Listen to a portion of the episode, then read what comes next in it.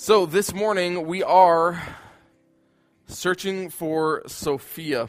My son Ethan just saw this illustration for the first time this morning. He was like, "Dad, are we going to play hide and seek for my sister all morning?" So you see how a 6-year-old is interpreting searching for Sophia, but the reality is I think a lot of people are probably trying to interpret what does searching for Sophia actually mean.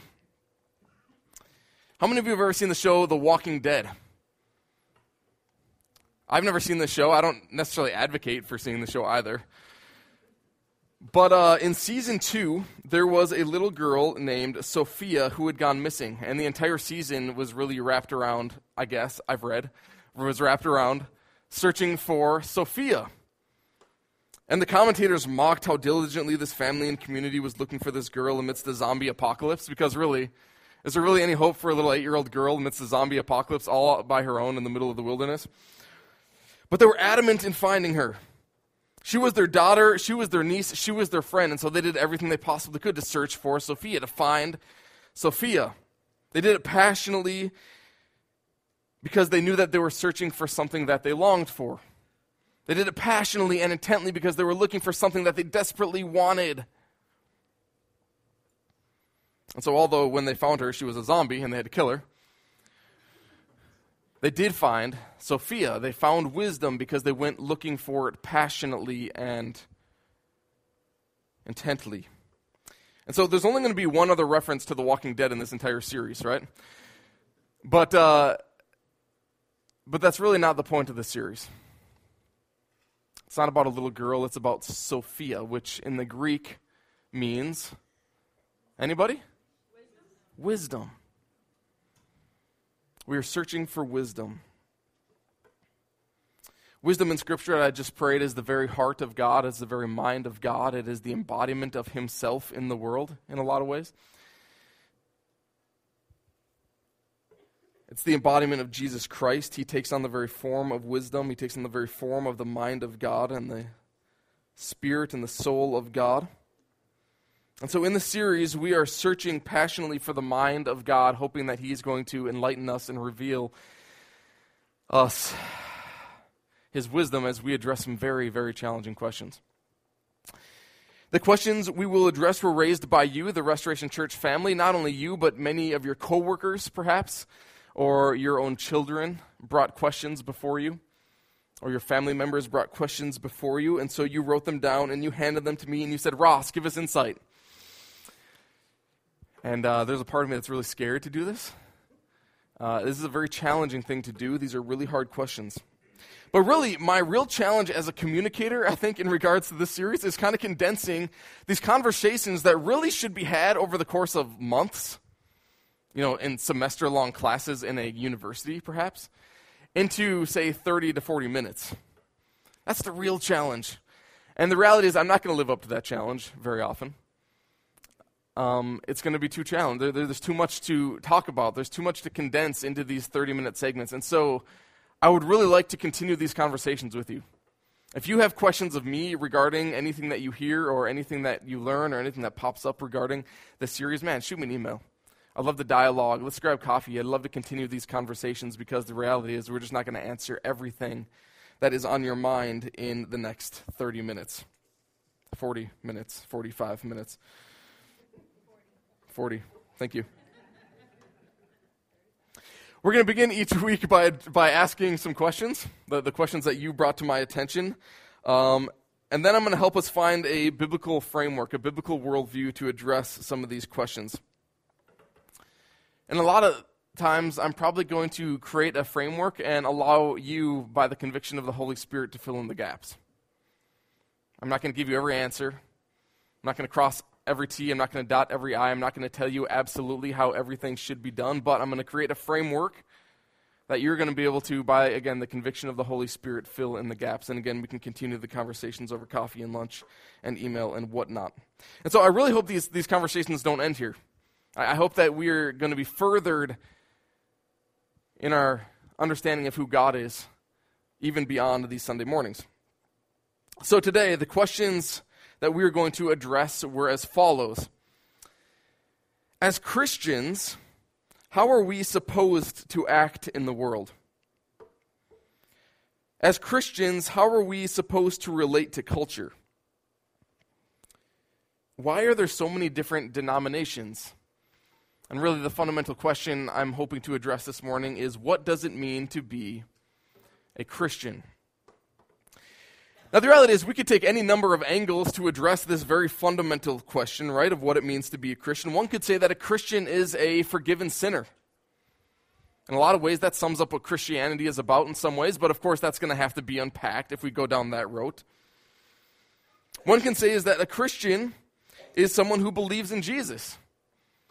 Now that creates all sorts of rabbit trails, which we'll address in just a moment. That too would have to be unpacked. One might say that a Christian is someone who follows Jesus or someone who goes to church on Sunday mornings, a Christian church on Sunday mornings. And of course all these would have to be unpacked. And as we address those questions, more questions would arise and the web of tangled thoughts would just get bigger and bigger and bigger until we all go crazy. All this is to say is that the label Christian in our day and age is a very generic title. It's a broad description that a lot of people lay claim to. Right? Because the Catholics down the street at St. Michael's call themselves Christians. The Mormons up the road on top of Holly Hill call themselves Christians. Jehovah's Witnesses at the Kingdom Hall call themselves Christians. We're Baptists, at least I'm Baptist, if you will. We're a Baptist church. We call ourselves Christians. The Methodists, the Presbyterians, we all call ourselves Christian. But do we all mean the same thing? Of course not. If we all meant the same thing, there wouldn't be 35,000 Christian denominations in our world today. 35,000! Everyone means slightly different, something different than the church down the road from them. There are 35,000 Christian denominations because each denomination practices the faith in a slightly different way. So what does it mean to be a Christian can really be a confusing question that a lot of people are going to answer in a lot of different ways. But it's not like the confusion is anything new to us. It's not like the confusion just, popped out of the sky 10 years ago. It's been happening for a very, very long time. Think about the New Testament, for instance. There are 3 references to the word Christian being applied to a congregation of people, a body of people in the New Testament. Only 3. The first one is in the book of Acts. It's the first time the word is ever used. We are told that the disciples were first called Christians at Antioch. Now, one thing to know about Antioch is that it was the first entirely Gentile congregation. There were no Jewish converts in Antioch. This is important because the name Christian was originally a term of mockery. People used it to make fun of others. You're a Christian? I can't believe you're a Christian. That's foolish. That's stupid. You're a Christian? That's what the Romans used as a mockery. Because Christ to the Romans was weak. Christ to the Romans was foolish. He was not the powerful, iron-fisted God that they served. He wasn't Zeus standing with his lightning bolts sitting on the clouds. That's what a God is like. We hung your God on a cross. You follow that thing? You're stupid and pathetic.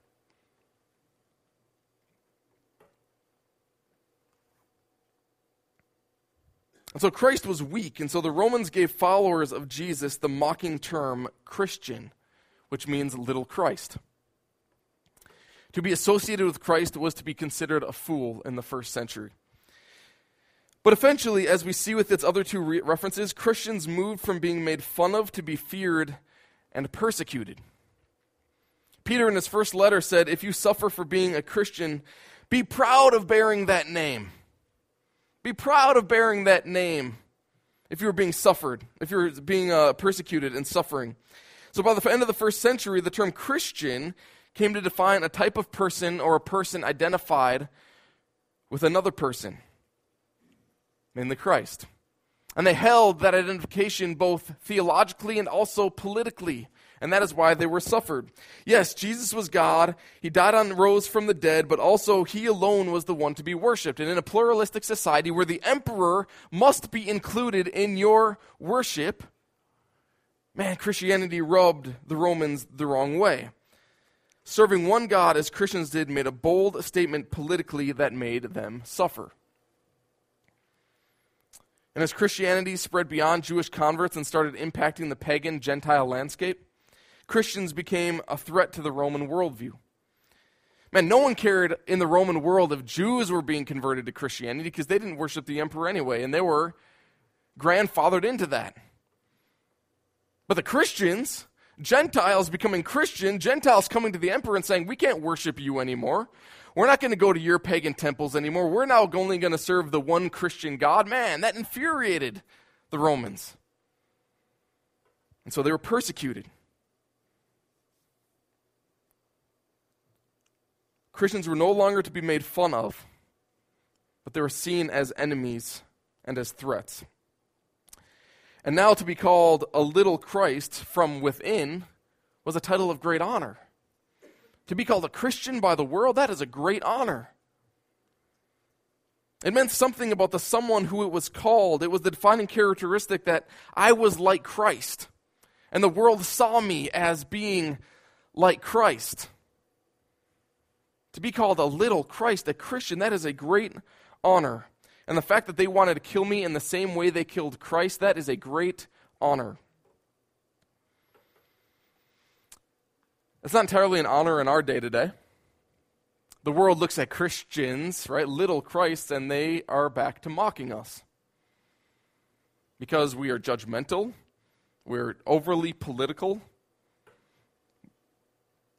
we stand upon our soapboxes and proclaim hell and death threats to the world. That's how the world views us. Christians are once again mocked.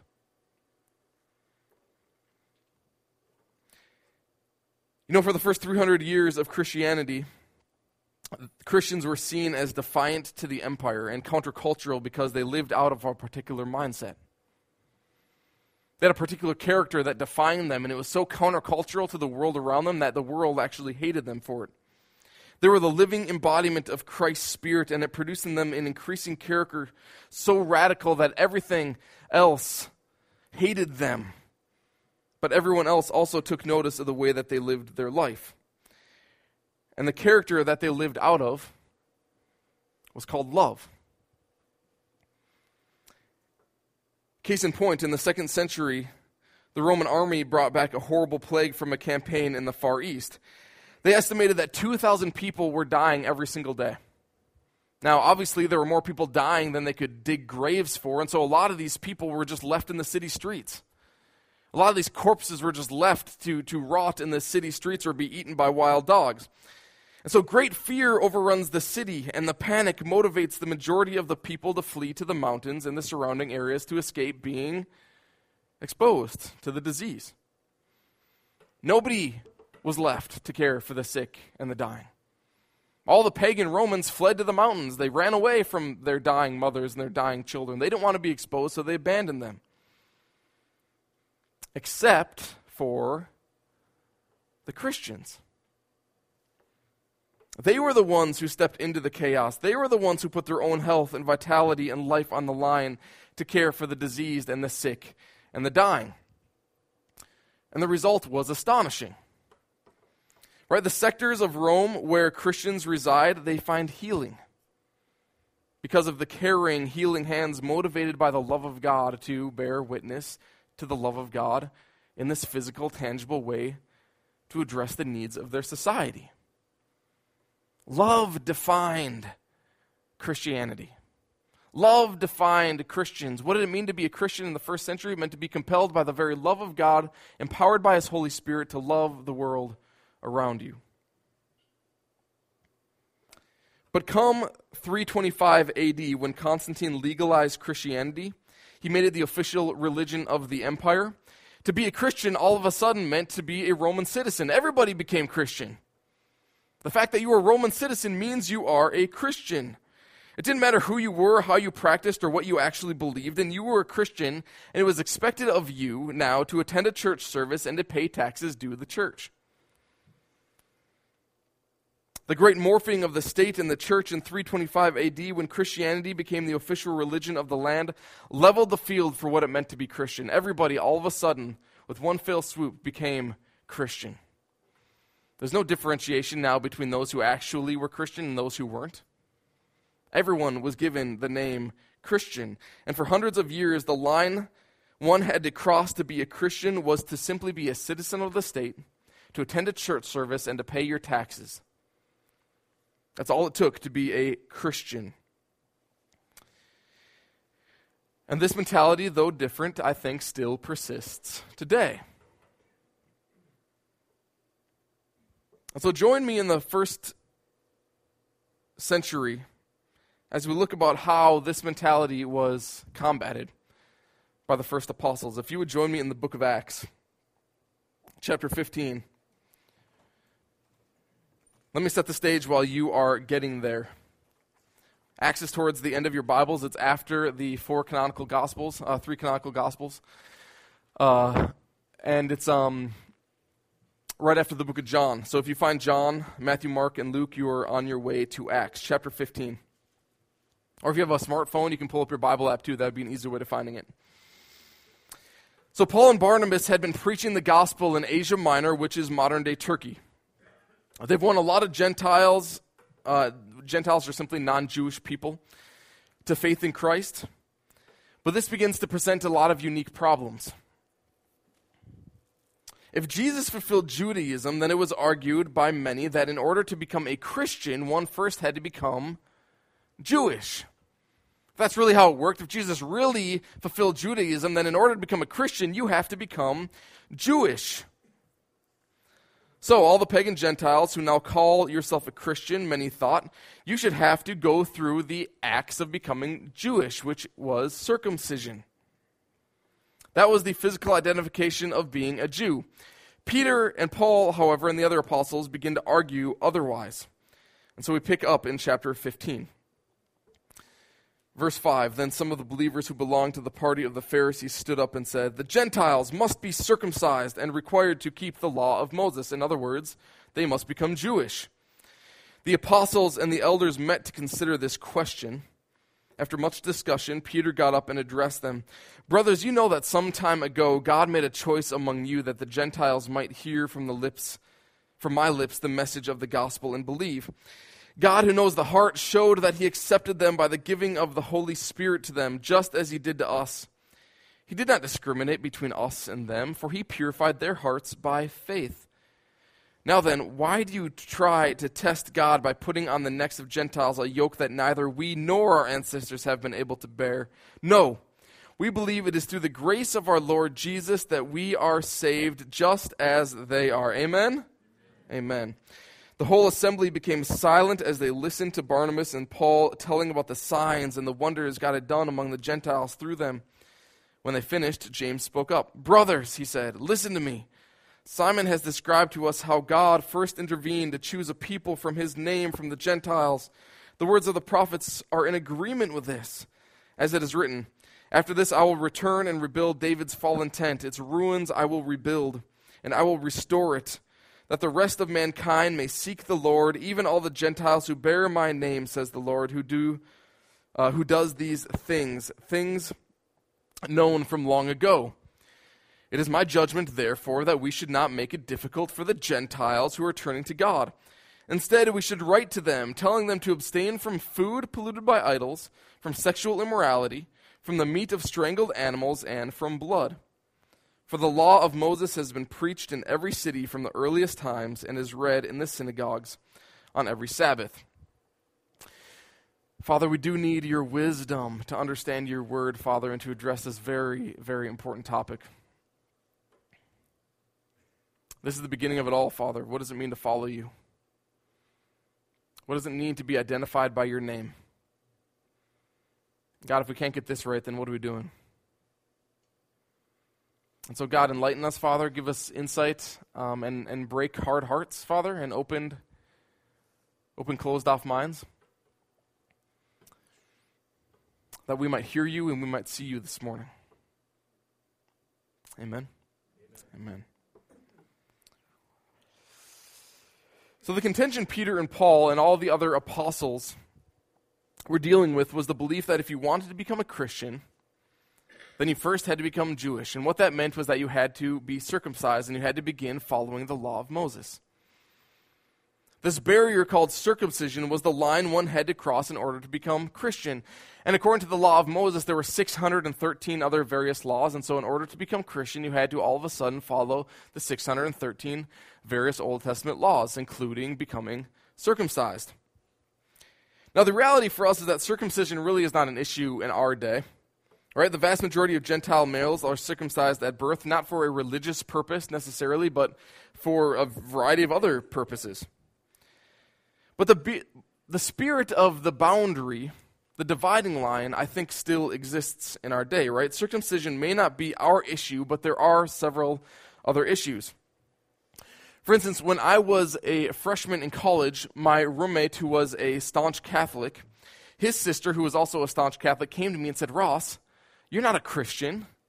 You've never been baptized. You can't be a Christian if you've never been baptized. You're not saved if you're not baptized. Don't you know that, Ross?" And I'm like, "Well, I don't know that. I'm a Protestant." Obviously, they created a dividing line for me. That in order to be Christian, in order to be saved, I had to jump over the dividing line of baptism. And if I did not cross that boundary line, I was, in their view, screwed. It's something I had to do in order to be saved. I recently had a conversation with a friend who was told that unless she spoke in tongues, she had no right to call herself a Christian because according to the person she was talking to, that's the only actual sign of having received the Holy Spirit. And so unless you cross the boundary line, the dividing line of speaking in tongues, you have no right to call yourself a Christian because that is the only boundary line that there is. That's the evidence of being saved is speaking in tongues. That is the dividing line. And so the argument was that the dividing line between being a Christian and being out of it is thicker for some people than it is for others. For some, the line is really simple, right? The Jewish Christians thought circumcision was all you needed. In our day, some people think that speaking in tongues is all you need. And during the 18th century, when the Enlightenment really started to challenge the Christian worldview, fundamentalism was born. And they established 7 core principles to combat the growing liberalism of their day. 7 fundamentals that the Christian must adhere to in order to live the Christian life amidst the changing world. Fundamentalism, as its roots, it was a valiant attempt at holiness. It really was.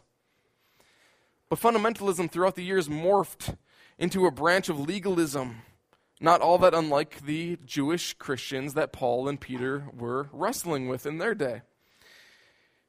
Fundamentalism took its strictest form in the 20th century when the modern mentality suggested that in order to become a Christian, one had to look and act a certain way. I've mentioned this before. This is, old hat to some of you. They developed a fortress mentality. That in order to become a Christian, you had to get inside the fortress. And as long as you can get inside the fortress and adhere to all the principles, all the columns that make up the fortress and make it stand, then and only then do you have the right to call yourself a Christian. But if you remain on the outside, if you can't adhere to all the principles, then you can't rightfully call yourself a Christian. And we will point your finger and we will judge you because of it. The mantra that summed up this general mentality within the culture was Christians don't smoke, drink, or chew, or go with girls who do. That's what makes you a good Christian, right? The clear example is the movie or the musical Footloose, for those of you who have seen it. The world is evil, and so if you want to be a Christian, a holy Christian, one who honors God, then get inside the fortress because the fortress will protect you. That's the fortress mentality. The world is evil, stay away from the things of the world, get inside the fortress, and we can call you a Christian. And so we have this mentality developed generically. There are, of course, more pillars and more columns to the fortress than this, but these are some of them, right? You don't smoke, you don't drink, you don't have sex because sex is inherently evil. It's no good. And so if you want to get inside the Christian fortress, then don't look like the world. And here's some of the things that the world does, so make sure you abstain from all of these things. You have to be baptized, right? That's one of the lines. That's one of the things of being a Christian is that you have to be baptized by water. You have to take communion. If you don't take communion, then you are not following the religion appropriately, and so you're outside of the boundary. You obviously need to attend church, but in their mentality, it wasn't just Sunday morning. It was also Sunday evening. So at least twice on Sunday, you had to be at church. You had to attend our regular prayer meetings on top of that. You had to read your Bible, and that was... Emily and I both went to a Christian university, and that was real, my friends. That people kind of looked at you and said, are you carrying your Bible in your backpack? Do you have it in your back pocket everywhere you go? Are you reading your Bible? Because if you're not, then we're going to judge you, because you're not a real Christian if you're not reading your Bible and doing your daily devotionals, okay? You can't watch certain movies, you can't watch certain TV shows, and you cannot listen to certain music, because that's all secular, and we have to stay away from that. So all you who watch The Walking Dead, sorry guys, can't get in. Can't get into the Christian circle, the Christian fortress. You need to be Republican. Democrats aren't allowed. It's just the reality of the fortress, you know? It's just how it works. You have to be conservative both theologically and politically. You have to hold to a literal 7 days view of creation. That's the only view that's acceptable within the Christian fortress mentality. You have to be a dispensationalist, which is a particular view of the end times. That is another mentality that you must hold, and belief that you must hold to get into the circle. You need to be theologically reformed, which is in reference to God's sovereignty and how he interacts with the world. And then there are a lot of sect-specific items that are given to this as well. Some of them, for instance, there are about 1 million other things that we could put on this. I cannot be exhaustive, obviously. A couple of the other ones are, how we interact with homosexuals. That's one that's prevailing in our culture today. Or religious sect ones, like I had mentioned, like receiving the sacraments on Sunday mornings, taking communion, going to confessional booths, things like that. There's 1 million more that we could add to that. You guys get the idea, though? You get the idea. This is what it means to be Christian. So as long as you can follow the list of rules and do what the list of rules say and abide by this lifestyle, then you have the right to call yourself a Christian. That was the prevailing mentality of Christianity 50 years ago in America. The issue was that those who tried to live this lifestyle became Pharisees. They were the ones who established these rules, but they knew deep down inside that you can't abide by all these rules. You can't abide by the laws that you're keeping for yourselves, that you're making for yourselves. You couldn't keep them. Even though you may have looked the part on the outside, your heart wasn't keeping the part on the inside. The rules only served to deepen their guilt, in other words. Those who tried to live up to this mentality left feeling guilty and ashamed of themselves, because they cannot live up to the standard that the culture had set for them, the Christian culture had set for them. And at the end of the day, this mentality and form of Christianity is just another works-based religion, is it not? That if you can only become Christian by getting inside the Christian bubble, by getting inside the Christian fortress, if it's something that I need to do, if these are rules and laws that I need to adhere to, then I'm just another works-based religion. I can be accepted, I can be saved if I follow the rules. But the world began to look at this, and sometime in the late 1900s, right around the time that I was born, around mid-80s, early 90s, somewhere in there, a dramatic shift began to take place. Why do we walk around with all of this guilt? People began to ask. Why do we walk around with all this guilt? Didn't Jesus accept us as we were still sinners? I'm in Romans 5:8. It was while we were yet sinners that Christ died for us. Doesn't God love us unconditionally? So the postmodern mentality, when applied to Christianity, basically says, hey, if Christ accepts me unconditionally, while I am still a sinner, then what he wants from me is to accept me as well. That's really what he wants. He wants me to accept me as I really am. That's the postmodern mentality. As long as I can accept who I am, then Christ will accept me also. And of course, this discussion branches off into a million different tangents that we don't have time for today. But man, maybe what God really wants for me is for me just to accept who I am. And because I'm a sinner, then maybe I just need to accept that and continue to live my life however I feel like God is calling me to live my life. Paul had a lot to say about this. Jude had a lot to say about this. He said, "You can't make you cannot make grace a license to sin." Man, should we just keep sinning?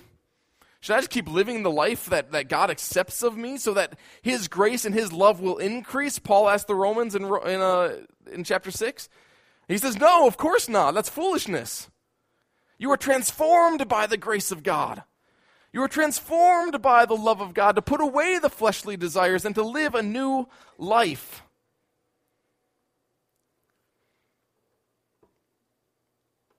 So when the postmodern mindset fails to realize is that they just replaced all the strict rules for what it means to be a Christian with all the fluffy rules with what it means to be a Christian.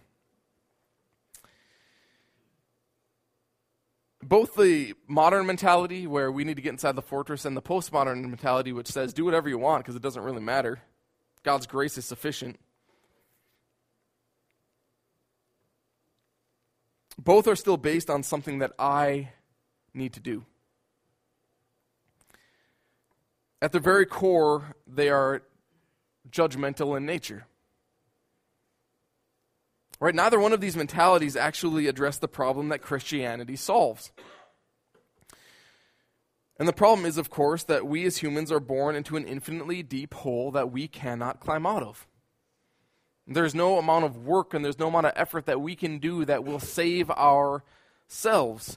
But at the very heart and the very core of both the modern mentality and the postmodern mentality is a works-based effort to climb ourselves out of the hole.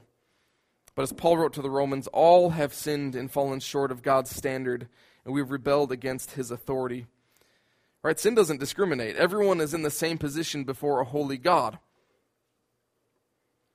So Peter and Paul address this as they conclude our section in Acts.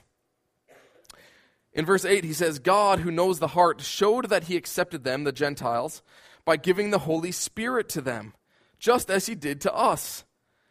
He did not discriminate between us and them, Jewish and Gentile, for he purified their hearts by faith. Now then, why do you try to test God by putting on the necks of Gentiles a yoke that neither we nor our ancestors have been able to bear? No, we believe it is through the grace of our Lord Jesus that we are saved just as they are. And I think in a lot of ways, these four verses sum up what it means to be Christian. And there are three components that, when they are weaved together, produce the defining characteristic of what it means to be a Christian. First and foremost, we are told that God gave his Spirit. God gave his Holy Spirit that his very life would begin to live inside those who believed in him. Now, a lot of people in our world, as I've already stated, claim that if you want evidence that someone has the Holy Spirit living inside of them, that it is going to produce itself in tongues. Tongues, for those of you who are unfamiliar with the idea of tongues, is that it is a spiritual language. For many people, it's a prayer language. But to the outsider looking in on someone speaking in tongues, it's nonsensical babble. It doesn't make sense to anybody other than the person who's speaking it. It's a spiritual language that some think is the true mark of having received the Holy Spirit. But Paul spends 3 chapters in 1 Corinthians, 3 chapters of a 16-chapter book, arguing otherwise. His conviction is that the greatest evidence of someone having the Holy Spirit is not the speaking in tongues, but the increased desire and ability to love. That is the greatest evidence of having the Holy Spirit in your life. An increased, not only a desire to love other people, but an increased ability to love other people. That is the primary fruit that the Holy Spirit develops in the people it indwells. Second, Acts tells us that faith purifies the heart. Now, what is interesting about biblical faith is that its object is always Jesus Christ and what he has accomplished. His faithfulness is what we place our faith in. We ride, in other words, on his coattails. We are riding his faithfulness by our faith. He lived by his own free will without the contamination of sin. He had every ability and opportunity to sin, but by his own free will and determination, he did not sin. And yet, at the end of his life, he died the sinner's death. But what he did was an incredible act of generosity in removing the penalty and the curse of death. And now for all those of us who recognize our position, right? We are in the hole. For those of us who recognize we are in the hole and we cannot, out of any effort of our own or any good works of our own, climb our way out of that hole, we recognize that we are rebels against the holy God if we trust that Jesus has taken upon our penalty and our guilt and our sin, then what this says is that we will be cleansed. We will be made pure before God. The guilt will wash away. The shame will wash away. The condemnation, the penalty will wash away. We will be cleansed and purified before God. Right? The stain has been removed not by what we have done, but by what Christ has done on our behalf. We ride his faithfulness. We ride his obedience.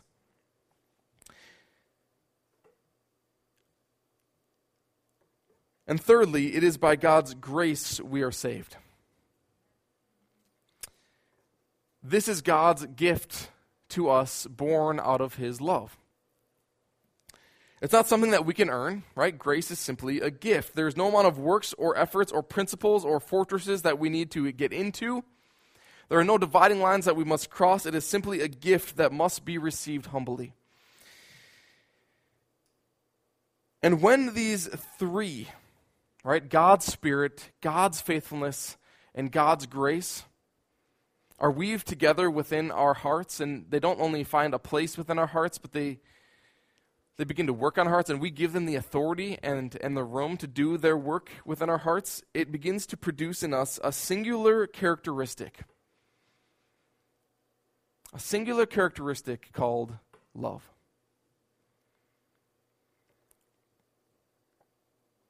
It begins to produce in us not only an increased desire to love, but the ability to love. And love, as defined in Scripture, is the putting yourself last. It's the looking to the needs of the world around you. It's looking at the concerns and the cares of the people around you and saying, what must I do to assist you? What must I give up so that your life is blessed? What must I sacrifice so that your life is lived? And what becomes beautiful is that when you do this in communities of people like Restoration Church or a marriage, for instance, is that when I give of myself so that your life would be blessed and you all equally give of yourself so that my life be blessed, who's in need? No one. It's not like I'm sacrificing and I'm the martyr and I'm just going to, cuddle away in my little hole because that's what good Christians do who love all the time. And I have to cut off my arms and cut off my legs so that your life might be improved. It's giving of myself to fill you, so in turn you give of yourself to fill me.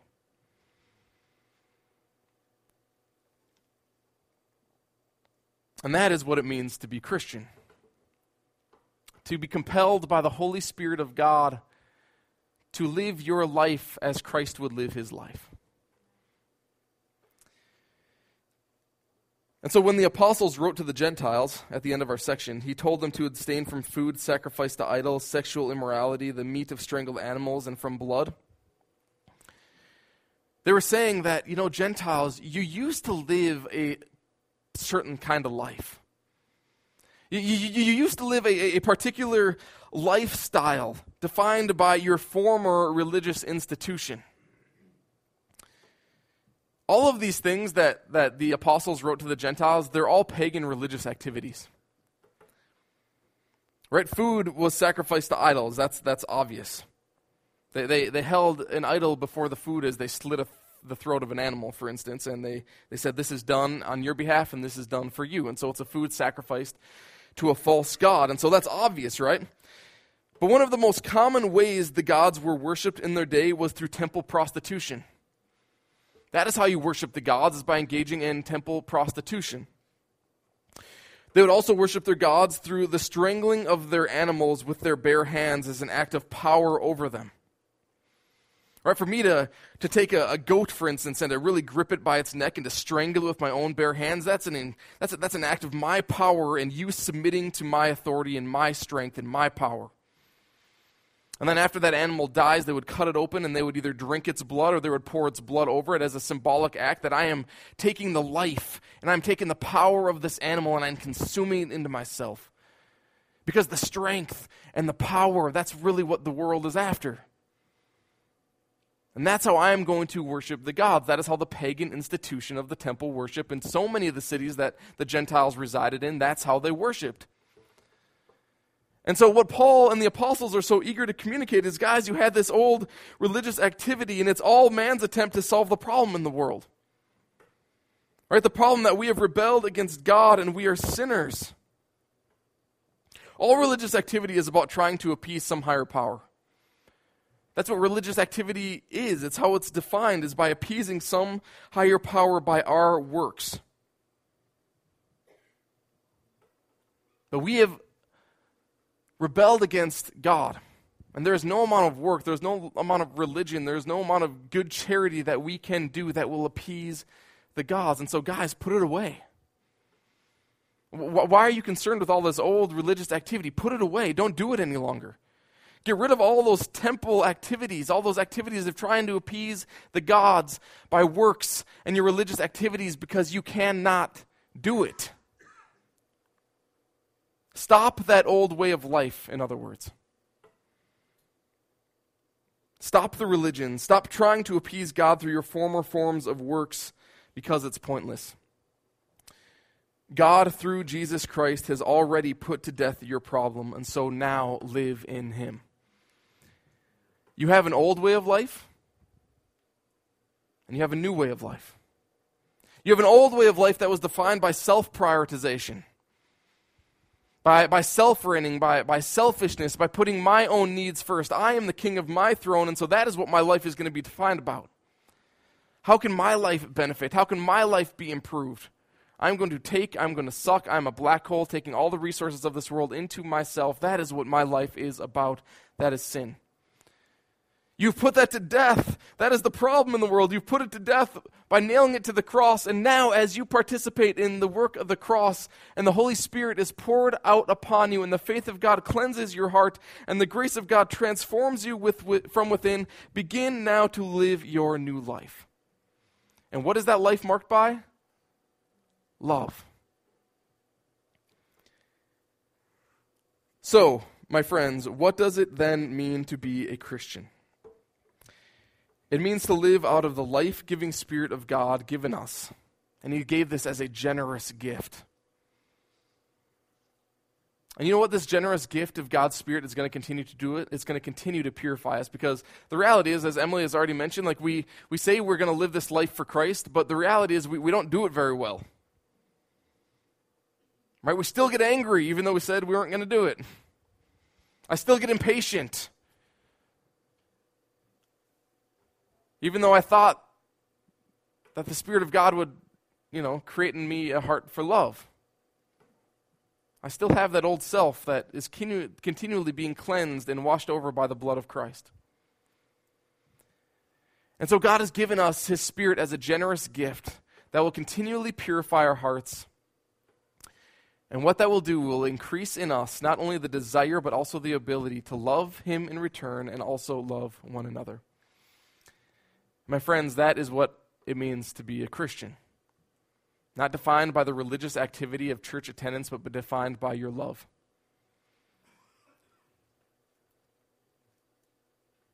And of course, love is only generated by God's Holy Spirit, because God is love.